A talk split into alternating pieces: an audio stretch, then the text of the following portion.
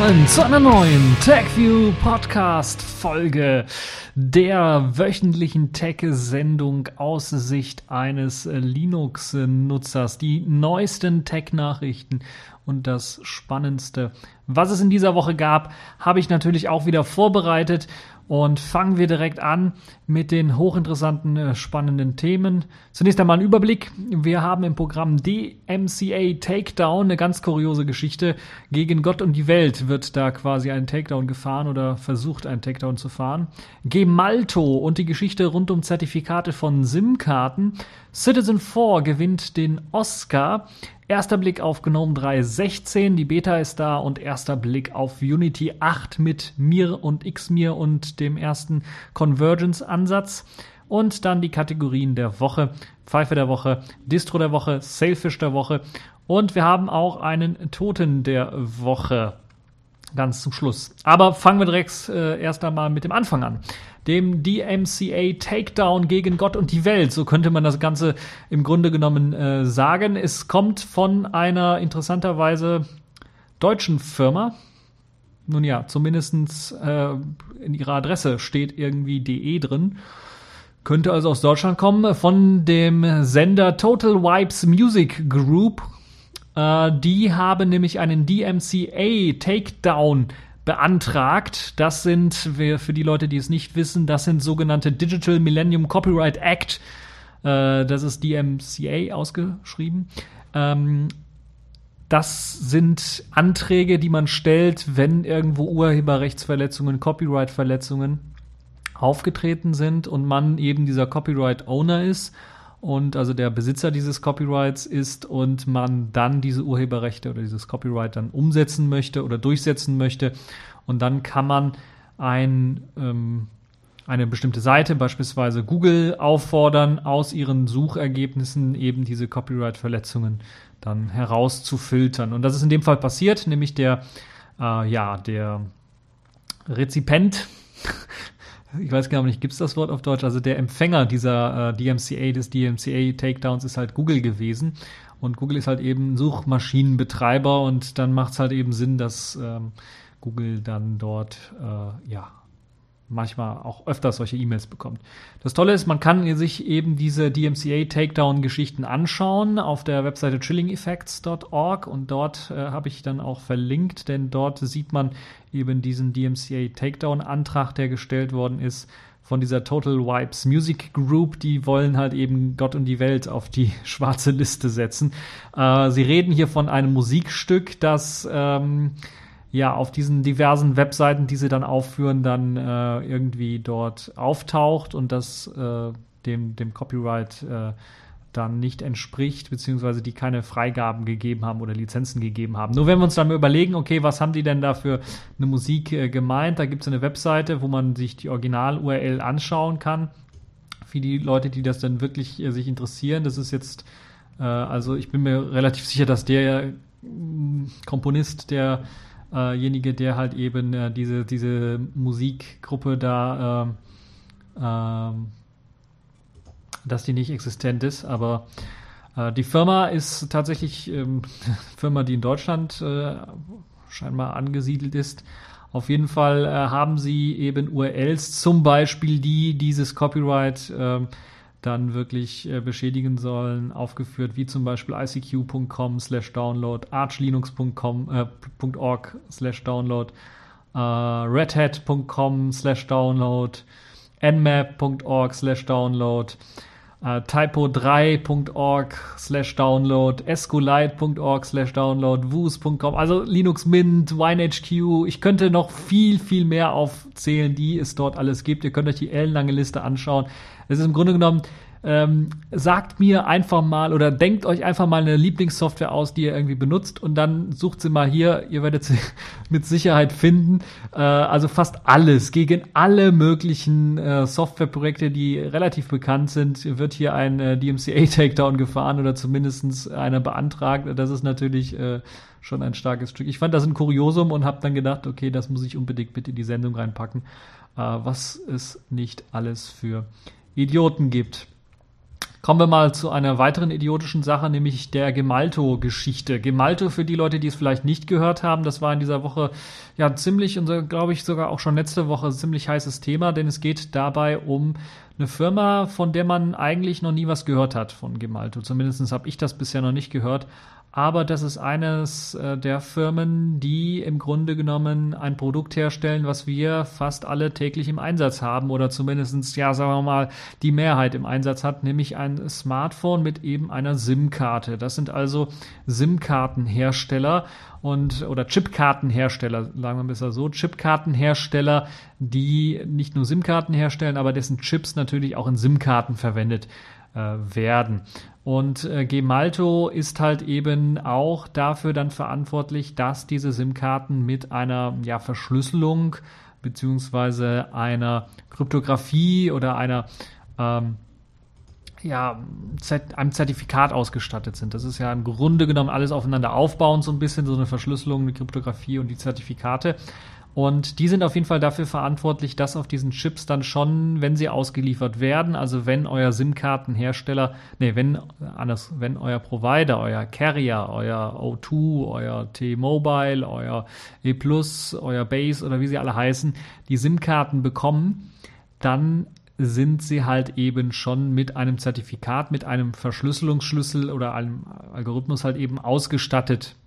Und diese Algorithmen werden eben von Gemalto da, die Kryptoalgorithmen in dem Fall oder die Verschlüsselung oder die Zertifizierung wird da von Gemalto bereits durchgeführt, um halt eben eine SIM-Karte dann auch ähm, unique zu machen, sagen wir mal besser so. Äh, und natürlich auch äh, zu verhindern, dass da irgendjemand äh, Schindluder betreiben kann. Nun ist rausgekommen, dass wohl eine Operation der NSA und GCHQ, also eine Zusammenarbeit, wahrscheinlich waren da noch viel mehr Geheimdienste beteiligt. Ich könnte mir auch vorstellen, dass der BND beteiligt ist, obwohl bei dem die Kompetenz wahrscheinlich nicht so hoch ist, aber NSA und GC, äh, GCHQ, da traut man denen das doch schon zu, dass sie eben eine Operation gefahren haben und bei Gemalto sich reingehackt haben. Nicht im klassischen Sinne, dass sie irgendeine Lücke, eine Sicherheitslücke ausgenutzt haben oder ein Virus reingeschleust haben, wobei das auch möglich wäre, aber nicht remote, sondern sie haben die Mitarbeiter ausspioniert, haben ihre Gewohnheiten, ihre Angewohnheiten ausspioniert, haben dann wahrscheinlich die Möglichkeit besessen, entweder durch Social Hacking also, dass man einfach jemanden dahin schickt, der äh, sich äh, mit dem äh, Mitarbeiter befreundet und ihm dann eventuell irgendwie äh, das Passwort auslockt oder bei ihm eingeladen, eingeladen wird zu Hause und dann dort einfach mal alles rumwühlt oder sowas oder schaut, wo könnte das Passwort ungefähr stehen, weil Leute natürlich auch äh, vergesslich sind, wenn man da tausend Passwörter hat und vielleicht hat einer ein Passwort aufgeschrieben gehabt. Und also das wäre eine Möglichkeit, wie man dann rankommen kann. Natürlich gibt es andere Möglichkeiten, einfach mal einem Mitarbeiter dann, wenn man seine Gewohnheiten kennt und der ist gerade im Fitnessstudio oder sowas und man weiß, er hat seine Laptop-Tasche mit seinen Arbeitsmaterialien oder seinem ähm, äh, USB-Key, den er braucht, um sich bei der Arbeit irgendwie anzumelden, ähm, in seiner Tasche gelassen und ist gerade im Fitnessstudio und seine Tasche ist im Spind, dann räumt man einfach, man, bricht man einfach den Spind auf, tauscht den USB-Stick aus und äh, hat dann auch die Möglichkeit, dann das System zu infizieren. Das sind so als die Möglichkeiten, die man sich im, im, Kopf ausdenken kann, wie die NSA und das GCHQ es geschafft haben, halt eben Gemalte zu infiltrieren.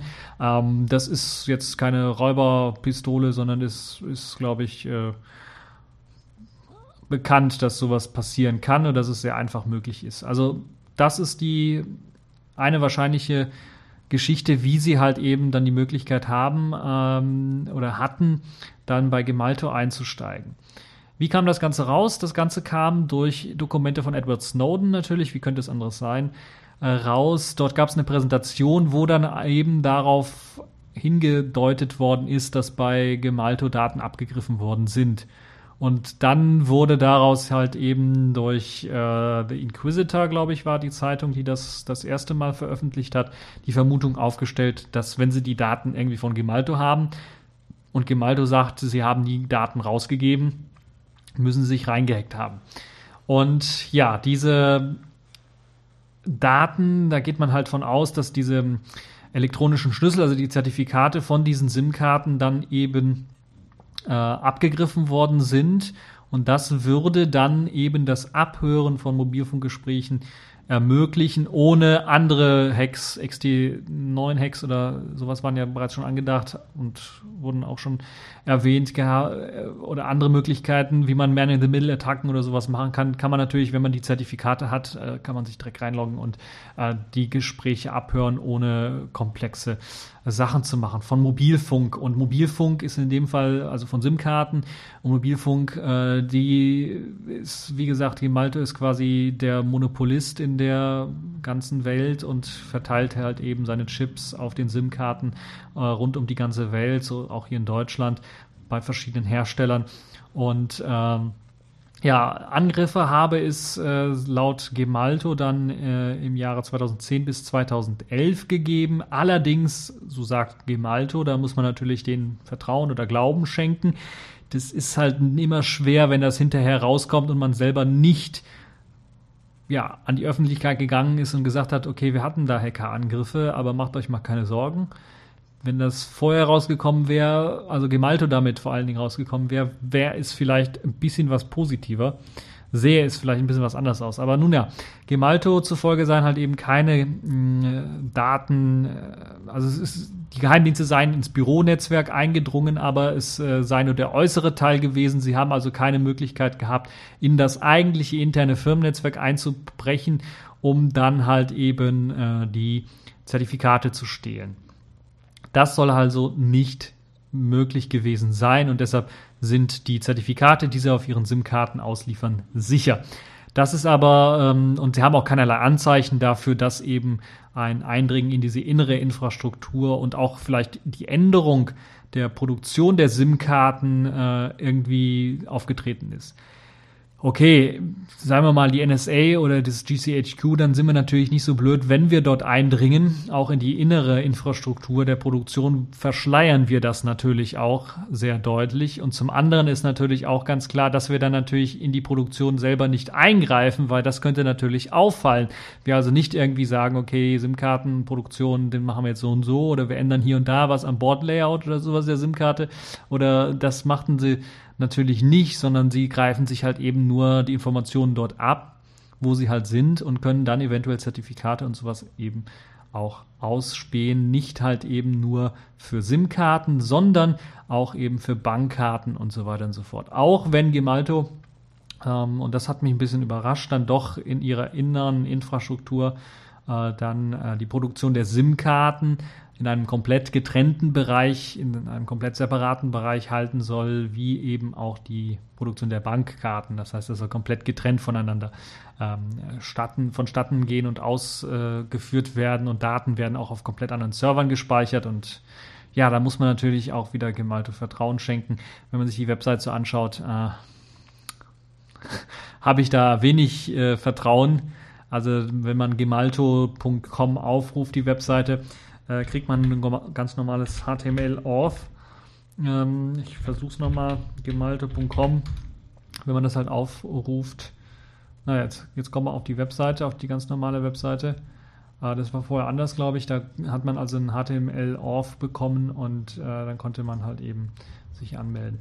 Nun ja, das haben sie wahrscheinlich was geändert an der Webseite, aber das ist halt eben ähm, alles so ein bisschen seltsam. Ähm,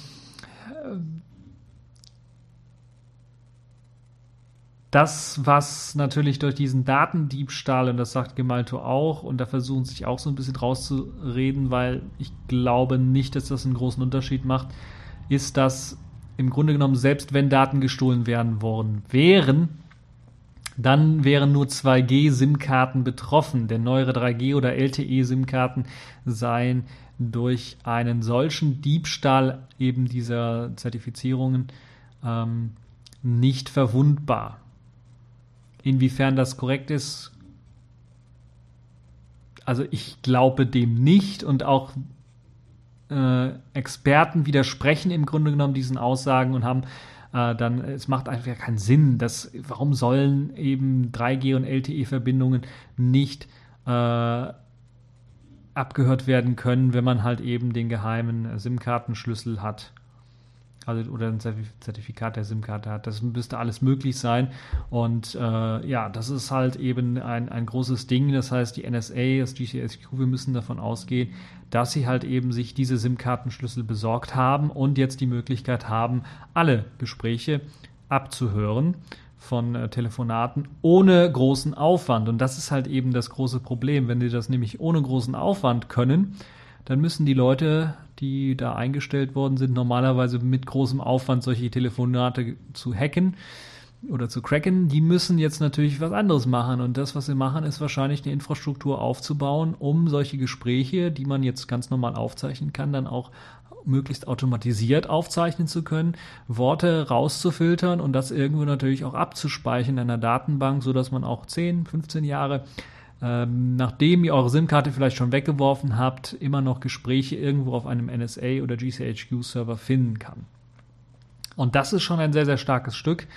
Äh, und äh, ja, eine neue Stufe, die zeigt, was Edward Snowden da eigentlich alles rausgetragen hat an Daten und an ja, Abscheulichkeiten und an äh, eigentlich Ungeheuerlichkeiten, äh, die die Geheimdienste mittlerweile alles rund um die Welt äh, machen und wie weit und wie groß dieser Überwachungsskandal eigentlich äh, geworden ist.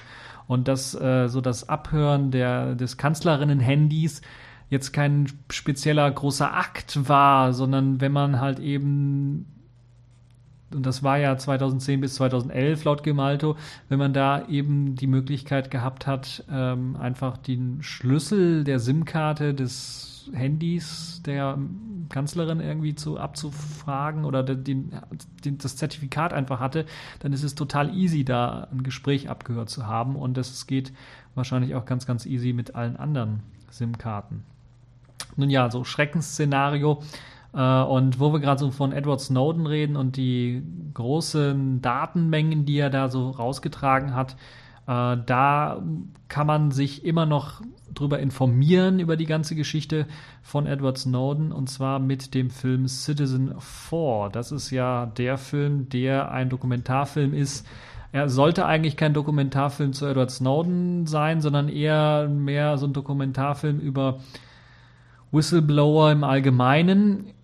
Aber dann fiel halt eben diese Snowden-Sache, die kam dann halt hoch, kochte halt hoch und dann hat äh, Laura Poitras, die diesen Film gedreht hat, dann äh, auch Snowden aufgegriffen, die ganze Geschichte und ähm, alles dokumentiert, das erste Treffen mit Snowden oder wie man sich überhaupt mit ihm äh, getroffen hat, erst einmal online per Verschlüsselung, per GPG, was in dem Fall E-Mails geschickt hat und äh, gechattet hat quasi im Grunde und äh, wie man sich dann tatsächlich mit ihm in Hongkong getroffen hat und sich die Dokumente angeschaut hat und äh, äh, wie man auch, und das sieht man in dem Film, wenn man sich den anschaut, dann immer ein Stück paranoider wird, auch selber als äh, Journalist dann merkt, wie paranoid aber wie, erstmal wie rational der junge Mensch, der da einem äh, die Informationen äh, gibt, rüberkommt, dann aber wie in einer Selbstverständlichkeit komplett irgendwie paranoid wirkt, indem er sich zum Beispiel das Bettlaken über den Kopf zieht und man dann nicht denkt, was für ein Verrückter, sondern erstmal die Frage stellt, warum macht er das jetzt? Und wenn man dann selber schon auf die Idee kommt, in dem Fall war es Glenn Greenwald, in, und ihn fragt, ach, du machst das jetzt, damit sie, wenn sie mit dem Fernglas äh, auf deine Pupillen gucken, auf deine Augen gucken, dass sie dann im Spiegelbild nicht ab, dein Passwort ablesen können oder sowas. Das zeigt die ganze große Geschichte und ein sehr, sehr spannender Einblick in äh, diese Geschichte von Edward Snowden und auch die Vorgeschichte, die es dort gab und natürlich auch so ein bisschen die Nachlese von Edward Snowden. Und wie sich auch die journalistische Arbeit geändert hat. Das merkt man in diesem Film recht deutlich. Der Dokumentarfilm halt Citizen 4, der auch in den Oscars jetzt den Oscar für den besten Dokumentarfilm gewonnen hat, ist äh, mittlerweile sogar kostenlos im Netz verfügbar. Also ich kann es euch nur empfehlen. Es gibt, glaube ich, meines Wissens nach noch keine deutschen Untertitel zum Film, auch noch keine deutsche Synchro zum Film.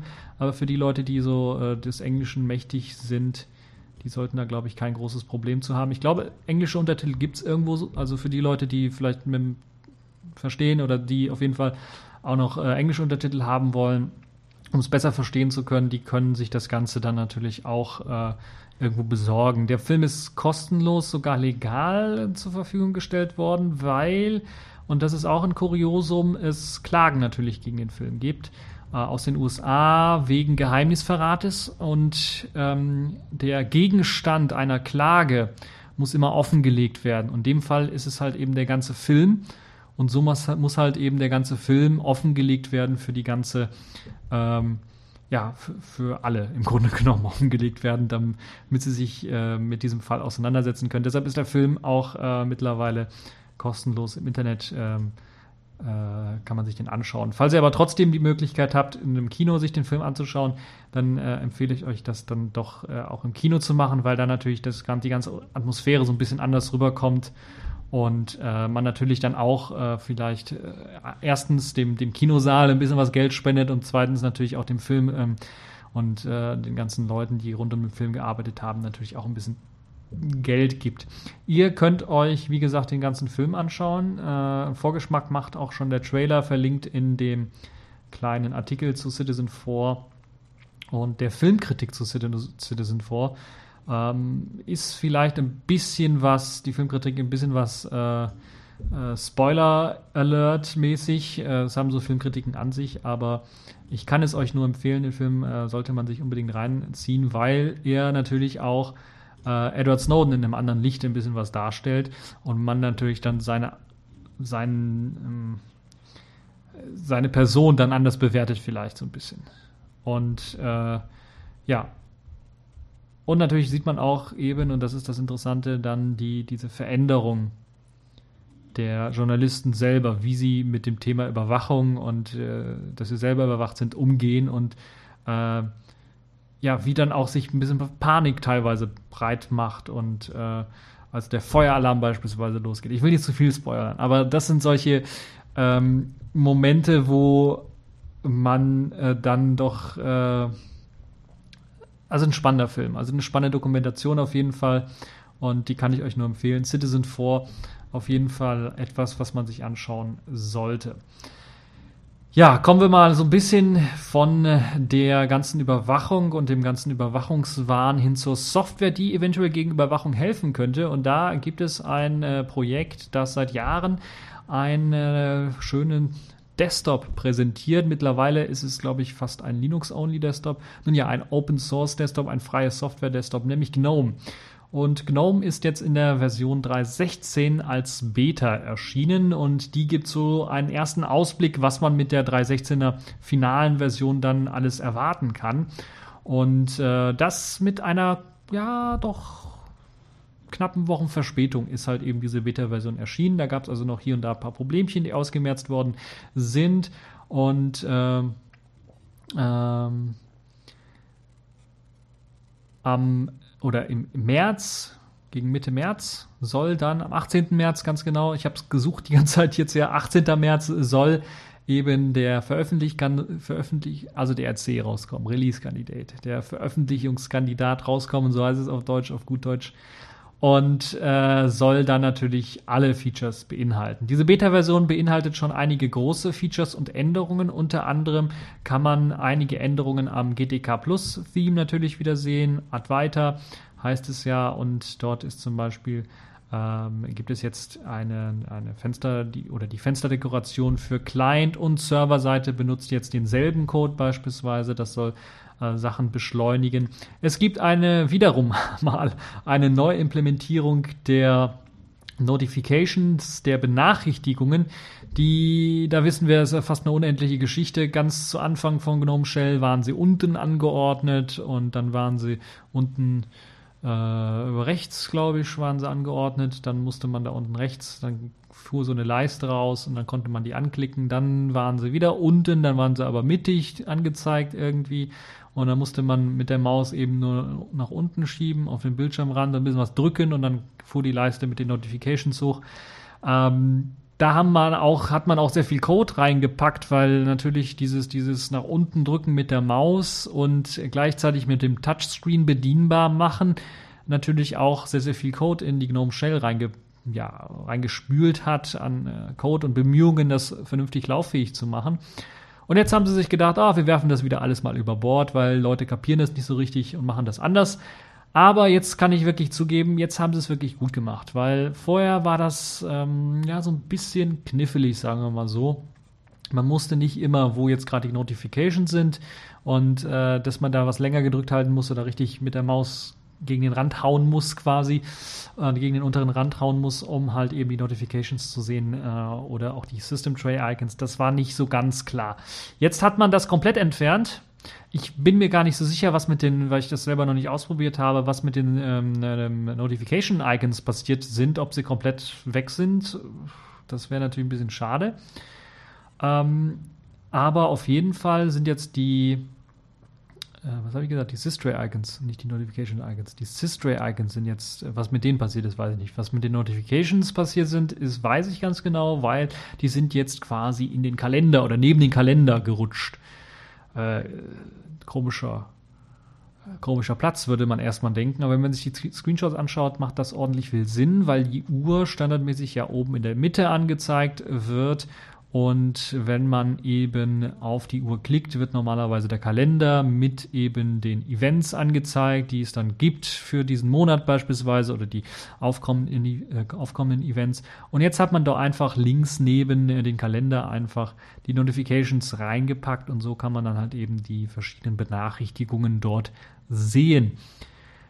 Das Schöne und Tolle ist natürlich, dass man die Notifications auch so angepasst hat oder die Nach Benachrichtigungen so angepasst hat, dass wenn sie jetzt auftauchen, sie dann direkt unterhalb dieser Uhr auftauchen, so dass man sie quasi oben in der Mitte des Bildschirms sehen kann. Und dann wird es sicherlich auch die Möglichkeit geben, ich habe es bisher in den Screenshots nicht gesehen, aber sicherlich auch sicherlich halt, äh, auch die Möglichkeit geben, dann auch die Notifications dort direkt zu beantworten, was ja eines der guten Features war, äh, die bei den Notifications bei GNOME 3 Shell immer schon der Fall sind.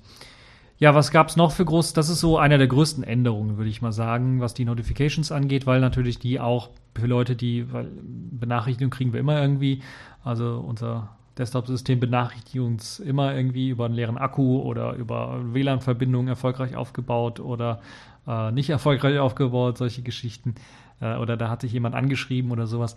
Da macht es natürlich Sinn, deshalb ist das eines der größten Änderungen in der GNOME Shell. Es gibt noch natürlich ein paar kleinere Änderungen auch in den Programmchen der GNOME Shell oder die mit, mit GNOME ausgeliefert werden, in dem Fall zum Beispiel Files, also ehemals Nautilus. Dort ist jetzt eben dieser Button, dieser Zahnrad-Button verschwunden und das wurde alles schön in einem Button, äh, der jetzt mit, glaube ich, so sechs Punkten ausgestattet ist, äh, umgeändert, also dort alles in ein Menü reingepackt, sodass man dort eben die ein verschiedenen Einstellungsmöglichkeiten dann findet. Äh, dann gibt es auch die Möglichkeit, äh, ja, diese Undo-Funktion, wenn man beispielsweise was gelöscht hat im ähm, Dateimanager und man möchte das äh, rückgängig machen, dann wird einem, nachdem man es halt eben gemacht hat, wird einem kurz oben nochmal eingeblendet in so einem halbtransparenten äh, Box äh, Sie haben jetzt das und das gemacht, möchten Sie das rückgängig machen, dann kann man mit einem Klick auf Undo das Ganze rückgängig machen oder mit dem Klick auf X eben diese, äh, diese kleine äh, Box dann entfernen. Also stört auch nicht weiter, wenn Sie da, ich glaube, die verschwindet auch nach einer Zeit lang dann auch selber. Ähm, sehr schön ist, äh, dass auch der PDF-Viewer angepasst worden ist. Also da gibt es jetzt auch äh, eine Möglichkeit in äh, Events, so heißt ja der Dokumentenviewer oder PDF-Viewer auch, ähm, da werden jetzt auch die neuen Dialoge verwendet, neuen GTK-Dialoge und äh, Client-Side-Decoration wird dort verwendet. Und äh, ja, das ist äh, auch sehr schön. Es gibt Anpassungen auch im Image Viewer, der jetzt auch äh, ähm, ja, mehr Aktionen bietet, links und rechts äh, zum nächsten oder zum folgenden Bild zu gehen äh, oder das Bild zu drehen. Also einfache Bearbeitungsmöglichkeiten sind dort möglich. Äh, es gibt eine Zoom-Bar oder eine Zoom-Leiste, wo man dann reinzoomen kann in das Bild selber, wenn man denn möchte. Solche Geschichten sind da auch mit drin. Ähm, ja, das sind so die allergrößten Änderungen. Hier und da gibt es natürlich noch Detailverbesserungen. Also alles wurde auf die neuen modernen GTK äh, Elemente geupdatet und äh, das sieht man dann auch, wenn man beispielsweise einen Kalender, äh, wenn man ein Datum eingeben möchte und dann dort diesen neuen Kalender sieht oder die neue Datumseingabemöglichkeit sieht, dann kann man das dort äh, wunderbar halt eben ähm, äh, ändern und das, das wirkt alles integrierter, moderner. Das ist also sehr, sehr schön äh, gemacht. Es gibt eine neue verbesserte Privatsphäreneinstellung, die auch bereits schon beim, äh, bei dem GNOME Willkommens Suche Seite, also der GNOME Initial Setup Seite dann angezeigt wird. Äh, dort hat man die Möglichkeit dann zum Beispiel einzustellen, ob man die hm, eigenen Standorte an Webdienste automatisch freigeben möchte oder ob man das abschalten möchte. Das gleiche gilt dann auch für Fehlerberichte. Sollen die automatisch gesendet werden oder sollen sie nicht gesendet werden? Das kann man also abschalten. Das ist in den Privatsphären-Einstellungen ähm, mit drin, was sehr schön ist. Das ist also eben, das sind so die größten Änderungen an der GNOME 3.16 äh, Shell und den Programmen also der GNOME 3.16 Beta. Bin mal gespannt, wie es mit der RC aussehen wird und ich bin mir relativ sicher, entweder zur RC oder dann zur finalen Version äh, werde ich dann auch nochmal eine kleine Demo dazu machen und äh, euch das neue GNOME 3.16 zeigen. Ähm, eine Sache kann ich noch erwähnen, man hat das GNOME Shell Thema, also das Theme von GNOME Shell ein wenig überarbeitet. Es ist jetzt so ein bisschen auch wieder dem Flat Design äh, ausgerichtet ans Flat Design, könnte man fast schon sagen. Und äh, da hat man also ein bisschen was äh, platter alles gedrückt. Es wirkt auf jeden Fall nicht schlecht. Das war ja vorher auch noch nicht schlecht und das ist jetzt in dem Fall auch ein bisschen was äh, anders halt eben, aber nicht schlecht. Ja, kommen wir von einem Desktop zum nächsten, kommen wir zum Unity Desktop. Da gibt es nämlich ein interessantes Video, was aufgetaucht ist, äh, das Unity 8 auf Mir zeigt. Nicht nur Mir zeigt, sondern auch Xmir zeigt, also die Möglichkeit, normale X-Anwendungen wie zum Beispiel LibreOffice auszuführen unter Mir und wie man damit interagieren kann auf einem ganz normalen Tablet, wie oder wofür Unity 8 eigentlich gedacht ist. Aber Unity 8 soll ja auch mit Maus und Tastatur bedient werden können und soll auch eben diesen Spagat schaffen, das Convergence schaffen, wo alle eigentlich gescheitert sind mittlerweile. Äh, prominentestes Beispiel ist, glaube ich, Microsoft, die versucht haben, eine Kacheloberfläche, so nennen sich sie einfach mal, äh, auf allen Geräten zu etablieren, auf Phones, auf Tablets und auf dem Desktop. Und ja, Canonical hat da noch nicht gesagt, dass sie das aufgeben wollen und sie arbeiten immer noch dran. Und jetzt gibt es ein äh, sehr interessantes Video, das eben Unity 8 als Tablet-UI erst einmal zeigt. Und wenn man, sobald man die Bluetooth-Maus anmacht und die Bluetooth-Tastatur einschaltet, dann das Ganze automatisch in einen Fenstermodus springt, also in den, sagen wir mal, Unity 8 Desktop-Modus hineinspringt. Man hat immer noch die gleichen Applikationen. Die wirken halt immer noch wie eben nicht Desktop-Applikationen, sondern einfach nur kleiner skalierte, in Fenster gepackte äh, Tablet-Applikationen. Aber es ist schon mal ein erster großer guter Schritt dorthin, dass man so eine Convergence, das, was ja Ubuntu schaffen möchte, dass man das auf jeden Fall schafft. Ihr könnt euch das Video selber anschauen. Das Ganze wird auf einem Intel-Tablet ähm, ausgeführt und dort wird dann gezeigt, wie beispielsweise nicht nur die nativen Anwendungen ausgeführt werden, sondern beispielsweise dann auch LibreOffice ausgeführt wird. Wird aber auch gezeigt, dass wenn man eben eine Bluetooth-Maus anschließt, äh, in den Desktop-Modus gesprungen wird, also man eine Fensterdekoration bekommt, die ganzen Applikationen wie beispielsweise die Scopes in ein Fenster reingepackt werden, andere Applikationen, die man ausführt, in ein Fenster reingepackt werden mit Fensterrahmen, mit der Möglichkeit zu maximieren, zu minimieren, zu schließen. Ähm, aber dass man da weiterhin die Möglichkeit hat, weil es ja ein Tablet ist, in dem Fall nicht nur die Maus zu benutzen zur Bedienung, sondern natürlich auch mit dem Finger weiterhin rumtatschen kann und dass natürlich alle Elemente dann immer noch gut bedienbar sind per Finger. Was natürlich Sinn macht, ist, wenn man auf so einem Tablet wirklich äh, Tabellenkalkulation machen möchte und eine Maus und Tastatur anschließt, dass man dann wirklich auch äh, ähnlich wie auf dem Desktop arbeiten kann mit Maus und Tastatur. Das ist also eine sehr, sehr nette Geschichte, wie ich finde. Was natürlich ein wenig seltsam ist oder was mir aufgefallen ist bei Unity 8 in dem Fall, wenn ich das mal mit Ubuntu Phone vergleiche, bei Ubuntu Phone beispielsweise hat man die ganze, das ganze Dock, was an der Seite angezeigt wird, mit den Schnellstart-Icons oder den auch laufenden Anwendungen und eben dem Ubuntu-Symbol, was einen immer zurück auf den, ähm, auf den Desktop normalerweise bringt. Das ist natürlich unten angeordnet bei einem Smartphone, weil das natürlich Sinn macht. Bei der Tablet-Version ist das in dem Fall oben angeordnet, also eher wie man es von dem Ubuntu Desktop her kennt. Ob das bei einem Tablet keinen großen Unterschied macht, das kann durchaus sein, aber das zeigt auch so ein bisschen, dass ähm, Unity 8 wahrscheinlich, also da muss noch was gemacht werden, damit es auf den Smartphones auch ordentlich läuft, weil wenn wir uns so ein 5 Zoll Smartphone vorstellen und möchte auf den Homescreen, dann muss man halt mit dem Finger oben links in die Ecke, das ist ergonomisch nicht gut. Deshalb macht, hat man es natürlich auch unten links in die Ecke reingepackt, weil da kommt man eigentlich relativ schnell gut und äh, einfach dran. Was passiert aber jetzt, wenn ich eben das Ganze an einen ähm, großen Monitor anschließe mit Maus und Tastatur? Dann möchte ich natürlich nicht, dass meine Schnellstandleiste unten links angezeigt wird mit dem Ubuntu-Symbol, sondern eben eher oben rechts. Äh, oben links, nicht. Also anstatt unten links, oben links. Rechts möchte ich sowieso nicht haben, sondern links. Links ist immer besser. So, äh, links äh, angezeigt wird und dann ist natürlich noch ein bisschen was an Arbeit zu machen, das dann auch vernünftig zu erkennen.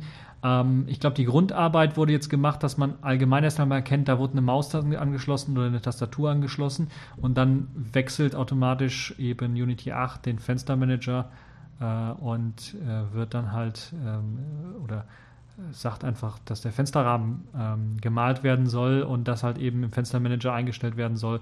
Okay, nicht mehr Vollbild, sondern äh, Fenstermodus.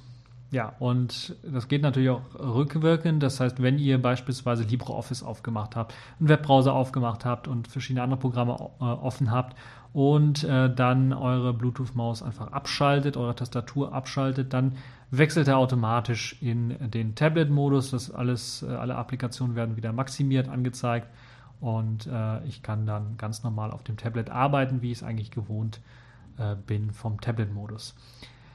Das klappt nicht nur auf äh, ja, größeren Intel-Tablets, sondern es wird dann im zweiten Teil des Videos auch gezeigt, dass das auf kleineren Tablets wie beispielsweise dem Nexus 7 funktioniert, wobei es hier aus meiner Sicht schon wenig Sinn macht, auf so einem 7 Zoll Gerät dann sowas laufen zu lassen. Wir kennen alle die allerersten äh, Netbooks. 7 Zoll sind also für den Desktop unüblich und auch wenn die Auflösungen sehr hoch sind, äh, wirkt es äh, teilweise dadurch, dass natürlich ähm, jetzt ähm, anders skaliert wird, ist ein wenig seltsam, muss man ganz ehrlich sagen. Ja, ähm, das sind also diese, das ist die kleine Demo, die das ähm, Unity-Projekt oder das Ubuntu-Projekt dann in dem Fall vorgestellt hat. Ihr könnt das gleiche dann auch nochmal auf einem Nexus 4 auch sehen. Dort wird dann auch noch einmal äh, LibreOffice zumindest mal gestartet. Äh, auch wieder Xmir eben laufend auf mir. Äh, aber da wird jetzt äh, dann auch äh, Tastatur und Maus angeschlossen und man kann dann auch wirklich von dem Nexus 4 aus dann mit halt eben einem Monitor das Ganze dann auch bedienen. Leider wird halt nicht gezeigt, was passiert, wenn man wirklich die Maus anschließt auf dem Nexus 4 Gerät, also ob dann oder wie es dann aussieht mit diesem Launcher, also dem Ubuntu äh, Dock, äh, ob das dann unten angeordnet ist, ausgerichtet ist oder eher oben ausgerichtet ist von den Symbolen her. Aber es zeigt zumindest schon mal den Work in Progress und der sieht relativ gut aus. Und da bin ich echt mal gespannt, weil das ist eines dieser interessanten Features, die ja eigentlich mit Ubuntu Edge vorgestellt worden äh, sind und äh, worauf alle warten, ist halt eben dieses Feature. Und also, weil, weil das richtig geil wäre. Und ich weiß nicht, warum das so lange dauert oder warum das bei Canonical noch nicht so angekommen ist, dass das eher das Feature ist, was sie entwickeln sollten, hauptsächlich. Und dass das Hauptfeature sein sollte für ihre Ubuntu-Phones und nicht Scopes. Weil Scopes nichts anderes sind als Widgets in ähm, erweiterte Widgets. Also, naja, das ist auf jeden Fall meine Meinung so ein bisschen. Und ihr könnt äh, natürlich eure Meinung auch äh, mir posten. Einfach äh, auf die TechView Podcast Seite gehen und dort einfach dann im Kommentarbereich eure Meinung mir geigen. Accepted. Connecting. Complete. System activated. All systems operational.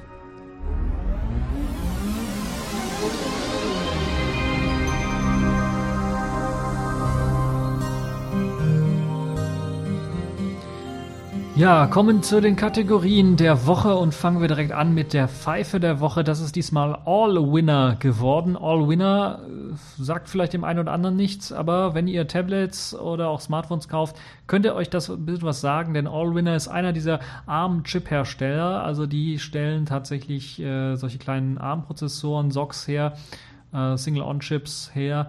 Äh, All-Winner nennen sie sich und äh, diese Firma ist eine Firma, die schon seit geraumer Zeit GPL Violations ähm, macht, also GPL violated, also die GPL verletzt. Also die GPL, die GNU Public License, die Lizenz verletzt und äh, also Open Source oder GPL unter GPL stehender Software ganz einfach in ihre Produkte mit reinnimmt, aber den Quellcode nicht veröffentlicht. Und das ist jetzt ähm, einem äh, dann doch ein bisschen was aufgeschlagen, nämlich dem Luc Verhagen oder Verhagen, der dann doch jetzt so ein bisschen lauter protestiert hat. Das kann man auch in einer Google äh, Groups äh, E-Mail-Kontakt bla durchlesen. Einfach mal den Kontakt, den er dann auch hatte mit den äh, Leuten von ähm, von Allwinner, die einfach bisher nichts gemacht haben und ganz klar gegen die GPL verstoßen, indem sie Binärcode ausliefern, beispielsweise den libv-decoder SO-Datei zum Beispiel, die sie ausliefern in ihrem, die kann man durch ganz normal auf GitHub äh, bei Allwinner äh, anschauen, äh, die, der Binär Decoder, der dort ausgeliefert ist und der ganz klar Symbole, also Symbols enthält.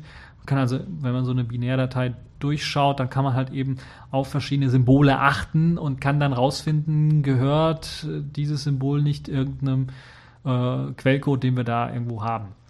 In dem Fall ist es halt eben, kann man Symbole von FFmpeg erkennen, ähm, die ein bisschen was geändert und gehackt worden sind. Äh, FFmpeg steht unter LGPL, soweit wir wissen, und dann libvp62. Und das ist sehr interessant weil das ist irgendwie, so hat man rausgefunden, anti-kompiliert worden, also äh, wieder irgendwie vom Java anti-kompiliert worden und dann einfach eigentlich äh, aus dem Internet im Jahr 2006 ähm, verschwunden, im Grunde genommen.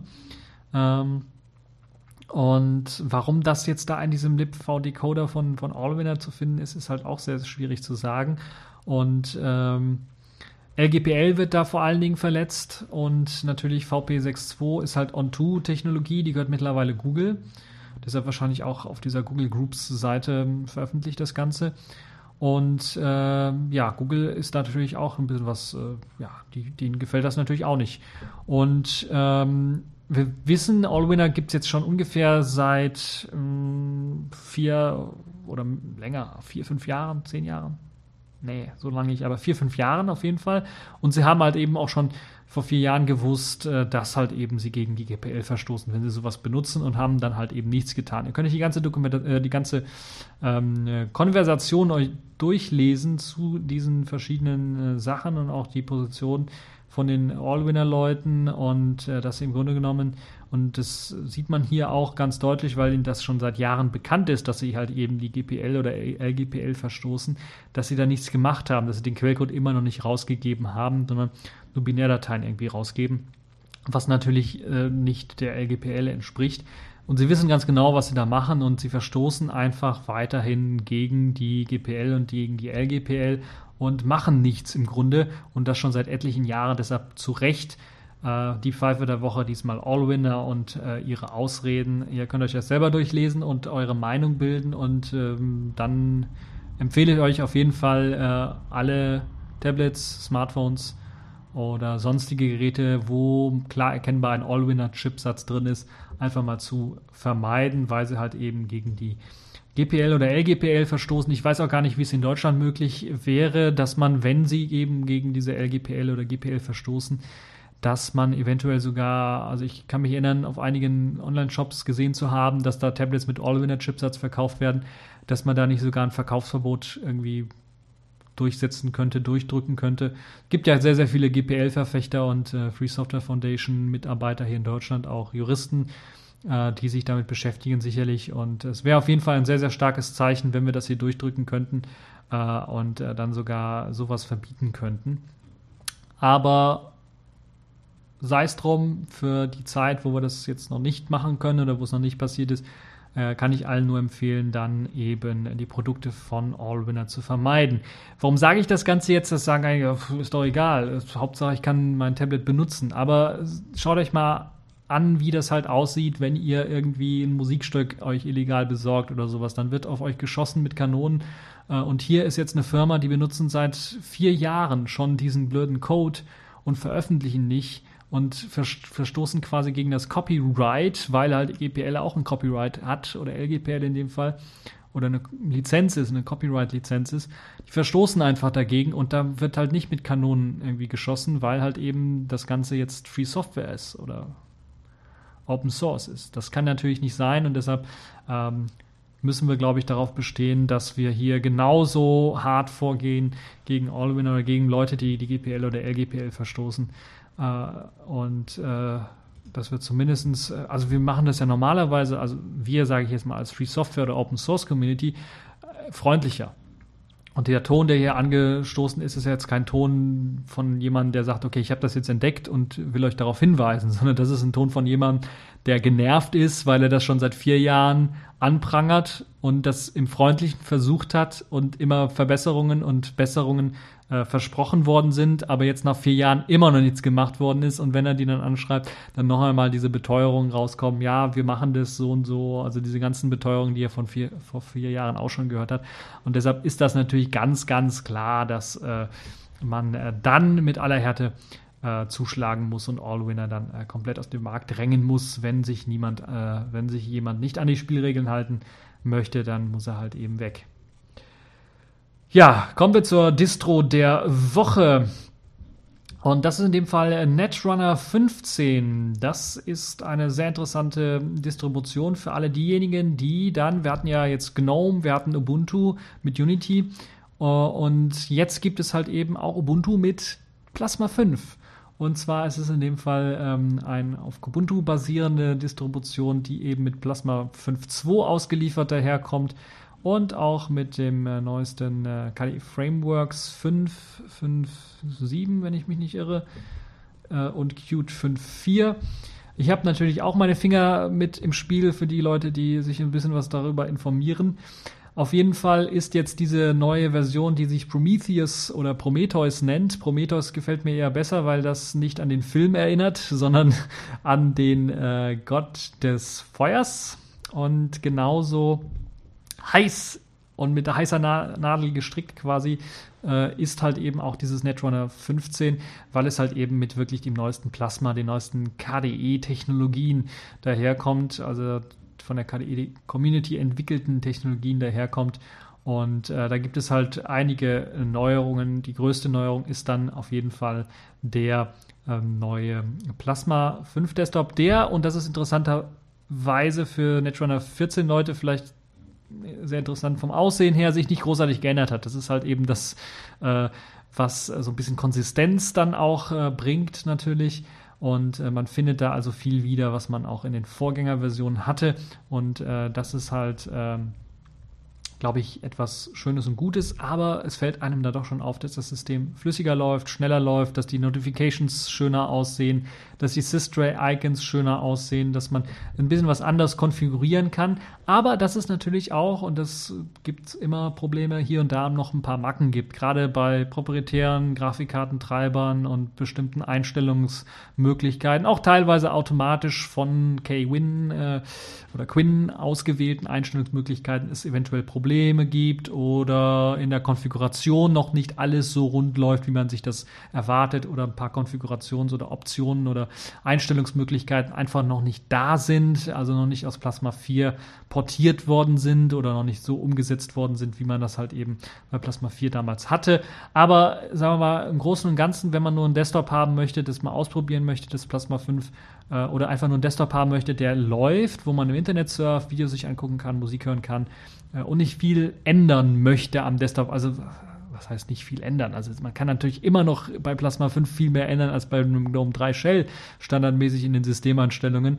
Aber man hat also, wenn man als Plasma, als Plasma 4 Liebhaber sehr, sehr viel rumkonfiguriert hat und bis ins kleinste Detail Sachen eingestellt hat, dann kann es sein, und deshalb sollte man sich vorher das Ganze anschauen, dass man hier vielleicht noch was vermisst an der einen oder anderen Stelle. Beispielsweise, was mir einfällt, ist jetzt, ähm, äh, was ich gelesen habe, dass jemand vermisst, dass er ähm, auf den verschiedenen virtuellen Desktops dann ein anderes Wallpaper einstellen kann. Das ist beispielsweise noch nicht mit drin. Dafür ist sehr schön, dass die Aktivitäten neu gestaltet worden sind und viel flüssiger und viel besser laufen, als das vorher der Fall war und viel ja, eindeutig, eindeutiger sind, als es vorher der Fall war. Vorher wussten viele Leute nichts damit anzufangen. Das ist jetzt ein bisschen was anders geworden. Auch wenn jetzt die Priorität natürlich nicht auf Aktivitäten liegt, äh, kann man das hier auch ausprobieren. Ähm, es wird auch eine Reihe von interessanten äh, Software ausgeliefert. Also VLC, okay, als ganz normaler Standard Media Player ist, glaube ich, bekannt, auch in der Version 2.2.0, auch wenn es eine Prä-Version ist irgendwie. Da gibt es jetzt übrigens auch schon die, die finale Version von, aber äh, funktioniert gut, unterstützt auch HEVC, also das, was landläufig auch als H.265 bekannt ist. Das wird auch unterstützt äh, vom VLC. Es gibt Firefox und Thunderbird in einer Plasma-Variante. Die sind also extra für Plasma 5 angepasst und öffnen dann, oder für Plasma angepasst in dem Fall, und öffnen dann ähm, die KDE-Dialoge beispielsweise beim Öffnen oder Speichern von Dateien oder auch äh, den äh, KDE-Print-Manager, wenn man irgendwie was ausdrucken möchte. Also die Integration ähm, auch von MIME-Types, also von, ähm, was ist eigentlich auf Deutsch? Von keine Ahnung, von Zuordnungen für Dateien äh, sind halt eben auch, äh, ist auch wunderbar integriert mit dem ganzen System. Es ist natürlich so, dass jetzt die ganzen KF5, also KDE Frameworks 5 Applikationen noch nicht portiert sind oder alle Applikationen, die man so von KDE kennt, noch nicht auf K, äh, KF5 portiert worden sind. Deshalb äh, werden natürlich viele KDE 4 Anwendungen immer noch ausgeliefert, äh, darunter unter anderem auch der Dateimanager Dolphin, ähm, als, als prominentestes Mitglied, würde ich mal fast sagen. Ja, man findet noch äh, weitere interessante Software, die vielleicht nicht so zum Alltag gehört. G-Music Browser ist vielleicht äh, dem einen oder anderen vom Hörensagen bekannt, ist eine ähm, Musik, äh, eine Musikverwaltung im Grunde, die mit verschiedenen Oberflächen glänzen kann. Also da kann man in die Einstellung reingehen, sich verschiedene Oberflächen auch einfach auswählen, anklicken und dann hat man eventuell seine äh, Lieblingsmusikverwaltung zusammengeklickt.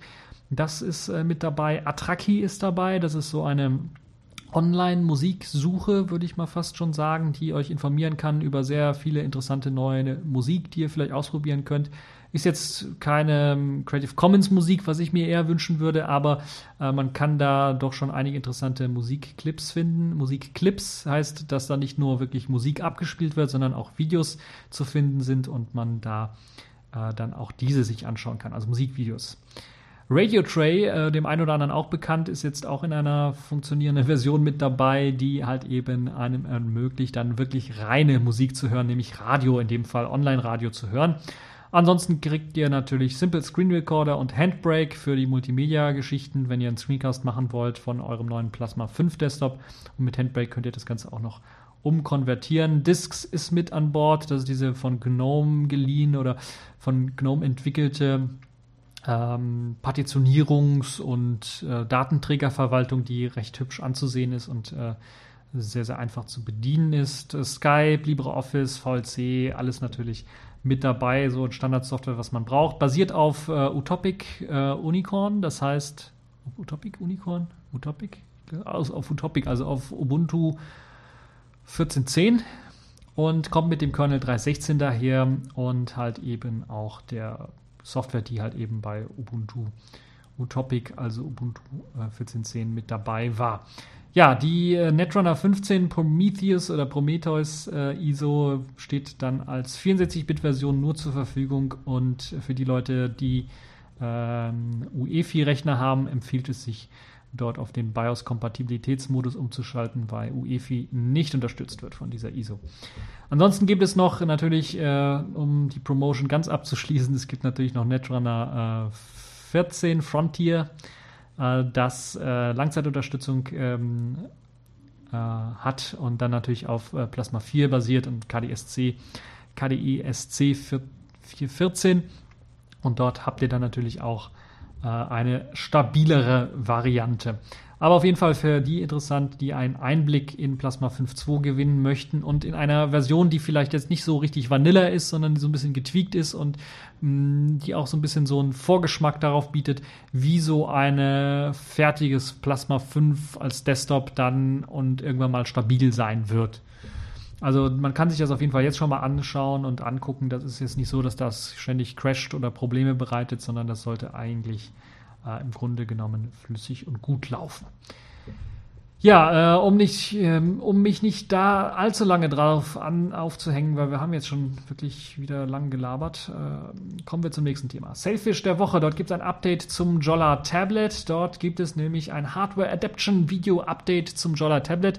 Da wird also gezeigt, was momentan alles möglich ist auf, der, auf den Prototypen des Jolla Tablets, auf der Hardware äh, des Prototypen von Jolla, des Jolla Tablets, äh, was für Sensoren alle jetzt bereits schon unterstützt werden. Aber man kann auch so ein bisschen einen kleinen Einblick ähm, kriegen zu äh, dem ganzen zur ganzen UI. Auch wenn jetzt die UI nicht vorgestellt werden soll, merkt man doch, wenn sie ganz normal hätten ihr Hardware Adaption Kit, was sie ja vorher schon rausgegeben haben, um allgemein äh, das Sailfish OS auf andere Plattformen portieren zu können, wenn sie das eins zu eins so übernommen hätten, dann sehe es ein bisschen anders aus. Also hier erkennt man ganz, an, ganz, ganz klar, dass sie an der Software gearbeitet haben und zum Beispiel erkennt man ganz klar, dass jetzt zum Beispiel der Lockscreen ein eigenes Programm oder äh, anscheinend ein eigenes Programm ist oder jedenfalls nicht mehr mit dem Homescreen verbunden ist.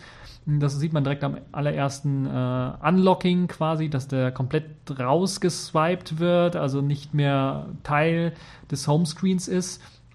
Äh, und das äh, ein bisschen anders aussieht, als man das halt vom Jollaphone vielleicht gewohnt ist. Ähm, man kriegt immer noch die Möglichkeit, in der Multitasking-Ansicht dann zu sehen, was für Anwendungen gerade laufen und äh, dann auch natürlich eine Live-Ansicht zu haben der Anwendungen, die gerade laufen.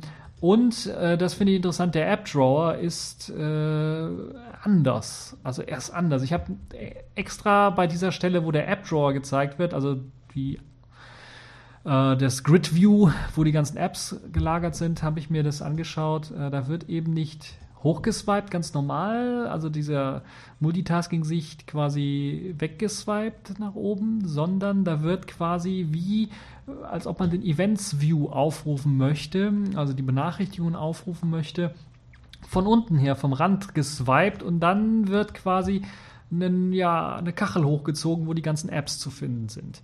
Das könnte ein sehr interessantes, hochinteressantes Bedienkonzept sein, wenn das wirklich so umgesetzt wird in der finalen Version, weil es wird natürlich hier extra Disclaimer gesagt, okay, das ist jetzt nicht die finale Software-Demo. Trotzdem sind diese Änderungen, die dort gezeigt sind, schon mal so ein bisschen so ein kleiner, also man macht das ja nicht einfach so äh, aus Hardwaregründen, sondern man macht das, weil man da ein bisschen was rumexperimentiert hat. Und das könnte sehr interessant sein, weil das könnte natürlich die ganze Art, wie man das Sailfish OS bedient und auch auf dem Jolla vielleicht äh, dann bedienen wird, verändern, indem man beispielsweise wirklich dieses Events View vielleicht mit dem App Drawer verbindet. Oben Icons, unten Benachrichtigungen, ich weiß nicht, oder irgendwie so ähnlich, oder den, den Events View komplett irgendwie nach links oder nach rechts äh, beim, beim Swipen, wenn eine Anwendung schon geschlossen ist oder wenn eine Anwendung schon minimiert ist, dann irgendwie macht, realisieren möchte und dass man immer zum App Drawer gelangt, wenn man von unten quasi rein swiped.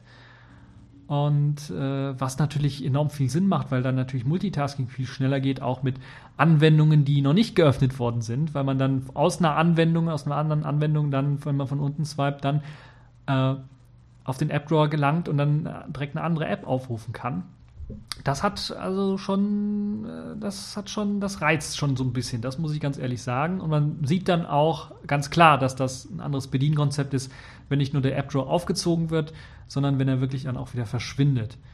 Ähm, Ihr könnt euch das Video natürlich selber anschauen und äh, dann natürlich sagen, was ihr davon haltet oder was ihr davon meint. In dem Video selber wird natürlich wirklich die Hardware eher im Vordergrund gehalten. Also was schon mit der Hardware geht, beispielsweise wird automatisch äh, der, der Lichtsensor funktioniert schon, also äh, der Proxim Proximity-Sensor, der dort eingebaut ist, funktioniert schon mal ähm, äh, auch. Und das ist, glaube ich, äh, sehr schön, sehr gut, dass das also schon mal funktioniert. Was natürlich auch funktioniert, ist das Drehen, also der Accelerometer der Neigungswinkeldetektor, der ähm, erkennt, wenn ich mein Tablet drehe, Solche Geschichten sind natürlich auch mit an Bord. Äh, das ist, äh, glaube ich, eine gute Sache. Äh, WLAN funktioniert natürlich auch schon. Da kann ich mich also mit WLAN verbinden. Das ist auch eine gute Sache. Äh, dass das auch schon, da haben wir schon mal die wichtigsten Funktionen, glaube ich, von so einem Tablet, dass halt eben äh, man es drehen kann, dass das WLAN funktioniert und äh, dass der Lichtsensor funktioniert. Das, was natürlich dann noch fehlt, sind Bluetooth eventuell. Das wurde jetzt in der Demo nicht gezeigt. Äh, und Kamera. Das ist ein wichtiger Fakt, der mir so aufgefallen ist, dass die Kamera nicht gezeigt worden ist. Äh, weil das immer so der Kasus Knaxus ist, würde ich mal fast schon sagen. Äh, weil man da immer meistens doch größere Anstrengungen in Sachen, äh, in Sachen Treiber und äh, Anpassung an G-Streamer und so weiter dann benötigt, damit halt eben der äh, die, die Kamera ordentlich läuft. Also das ist das, was äh, noch nicht funktioniert. Oder vielleicht funktioniert es, aber es wird in dieser Demo schon mal nicht gezeigt. Ja, es ist eine sehr kurze Demo, ähm, 1 Minute 20, 1 Minute 30, sowas um den Dreh rum. Und da könnt ihr euch äh, halt äh, das Ganze selber mal anschauen. Und vielleicht findet ihr an der einen oder anderen Stelle, wie es eben bedient wird, noch ein paar Besonderheiten, ein paar Sachen, die vielleicht besonders sind, die ich vielleicht jetzt übersehen habe. Ähm, und äh, an, an UI-Änderungen, die sicherlich auch äh, vielleicht spannend sind, äh, um Spekulationen dann zur wirklichen UI machen zu können. Aber ich bin mir relativ sicher, wir werden dann auf dem MWC Mobile World Congress, der ja jetzt im März stattfindet, werden wir auf jeden Fall dann äh, doch eben das äh, Jolla Tablet dann sehen, vorgeführt bekommen. Vielleicht nicht direkt auf der Center Stage, weil wenn ich jetzt diesen, äh, dieses Hardware Adaption Video mit dem Prototyp sehe, befürchte ich, dass tatsächlich das Ganze auch auf, aufgenommen worden ist, äh, jetzt gegen Ende Februar oder sowas und dass man da noch nicht so weit ist, was die Software angeht, um das auf, der, auf MWC ganz groß präsentieren zu können, obwohl sicherlich sehr viele Leute darauf dann doch warten. Und dann könnte es sein, dass vielleicht Jolla das eher im kleineren Kreis der Presse präsentiert Müssen wir mal schauen. Also ich hoffe immer noch, dass das ähm, dies, die neue UI dann äh, zumindest schon mal die Ideen in der UI, die Hauptgrundlage, auch wenn es noch nicht alles so hübsch und wunderbar funktioniert, zumindest die Hauptidee der UI für das Tablet dann auch, was natürlich dann auch sicherlich auch für das Smartphone dann adaptiert wird in Sachen Bedienung, dass das dann auch schon mal gezeigt wird auf dem Mobile World Congress. Da bin ich echt mal gespannt, wie das dann aussehen wird. Dann äh, dazu später oder in den nächsten Wochen dann mehr, wenn wir dann eben den Mobile World Congress äh, haben. Ja, gut, kommen wir zum allerletzten Thema. Und das ist ein Thema, was normalerweise die Kollegen äh, von Binärgewitter immer mit reinnehmen, nämlich der Tote der Woche. Und das ist in dem Fall ein trauriges Thema so ein bisschen, ähm, nämlich Leonard Nimoy ist gestorben, der Darsteller, der Schauspieler, der vor allen Dingen dadurch bekannt wurde, dass er äh, die Rolle des Mr. Spocks gespielt hat auf dem Raumschiff Enterprise, ist mit 83 Jahren an einer ja, Lungenkrankheit gestorben. Und ja, das ist natürlich, was soll ich dazu noch großartig sagen? Das ist natürlich, das, da ist Twitter, da ist Facebook, da ist Google Plus fast explodiert von mit äh, Trauerbekundungen rund um Leonard Nimoy. Äh, und äh, natürlich auch deswegen, weil seine Rolle und weil natürlich Raumschiff Enterprise so prägend war für eine ganze Reihe von Generationen. Ich spreche sprech davon von der Generation beispielsweise, die die ganzen NASA, die das Space Shuttle, Space Shuttle beispielsweise gebaut haben. Ich erinnere mich daran, dass das, ich glaube, dass eines der Prototypen der Space Shuttles, der ersten Prototypen, wirklich auch den Namen Enterprise bekommen hat, um halt eben auch Star Trek und äh, Raumschiff Enterprise, äh, die Serie dann zu ehren. Und ich glaube, es waren sogar die Schauspieler eingeladen, dann bei dem Jungfernflug äh, der Enterprise dann mit dabei zu sein. Und äh, viele andere Sachen, die natürlich aus dieser Serie entstanden sind. Äh, es gibt, man kann sich streiten, aber Smartphones beispielsweise, die Idee von, Idee von Smartphones, gerade die Klapphandys, die Klapphandys, ähm, und viele andere Sachen sind halt einfach äh, aus dieser Serie entsprungen und äh, Leonard Nimoy war immer als Mr. Spock halt eben die prägende Figur, glaube ich, neben William Shatner ähm, wirklich dann auch eines der wichtigsten Figuren, die er dort gespielt hat. Und äh, das, was er dann auch, äh, trotz, glaube ich, einer Biografie, der geschrieben hat, ich bin nicht Spock und dann, ich weiß nicht, ob es die Simpsons ver, ver Albert haben, ein paar Jahre später, ich bin Spock. Äh, ich glaube, die Simpsons haben es veralbert, aber auf jeden Fall hat er sich dann irgendwann mal abgefunden damit, dass er halt eben diese Rolle hm, aufgedrückt bekommen hat und hat, glaube ich, seinen letzten großen Kinofilm, wo er mit drin war, war, glaube ich, äh, wirklich auch wieder ein Star Trek-Film. Also äh, in dem letzten Film, in dem er mitgespielt hat, als Spock, war das dann doch schon sehr beeindruckend. Ähm, und äh, man hat dann aber doch schon gemerkt, dass äh, deutlich dass das Alter und dass er da natürlich auch nicht mehr eine der größten Rollen dann zugesprochen bekommen hat, sondern eher eine Nebenrolle, aber trotzdem eine wichtige Rolle. Ja, äh, wir können uns alle nur von äh, Leonard Nimoy verabschieden, natürlich mit dem typischen vulkanischen Gruß. Leben Sie lang und in Frieden und ähm, ja, äh, hoffen, dass ihm, dass ihm das, äh, dass er jetzt Spaß hat, wenn er von oben runter guckt, äh, wie wir hier weitermachen. Und ja, das war's dann auch für diese TechView Podcast Folge. Ich hoffe, es hat euch gefallen und bis zur nächsten Folge. Ich war es und werde es immer sein. Ihr Freund. Leben Sie lange und in Frieden.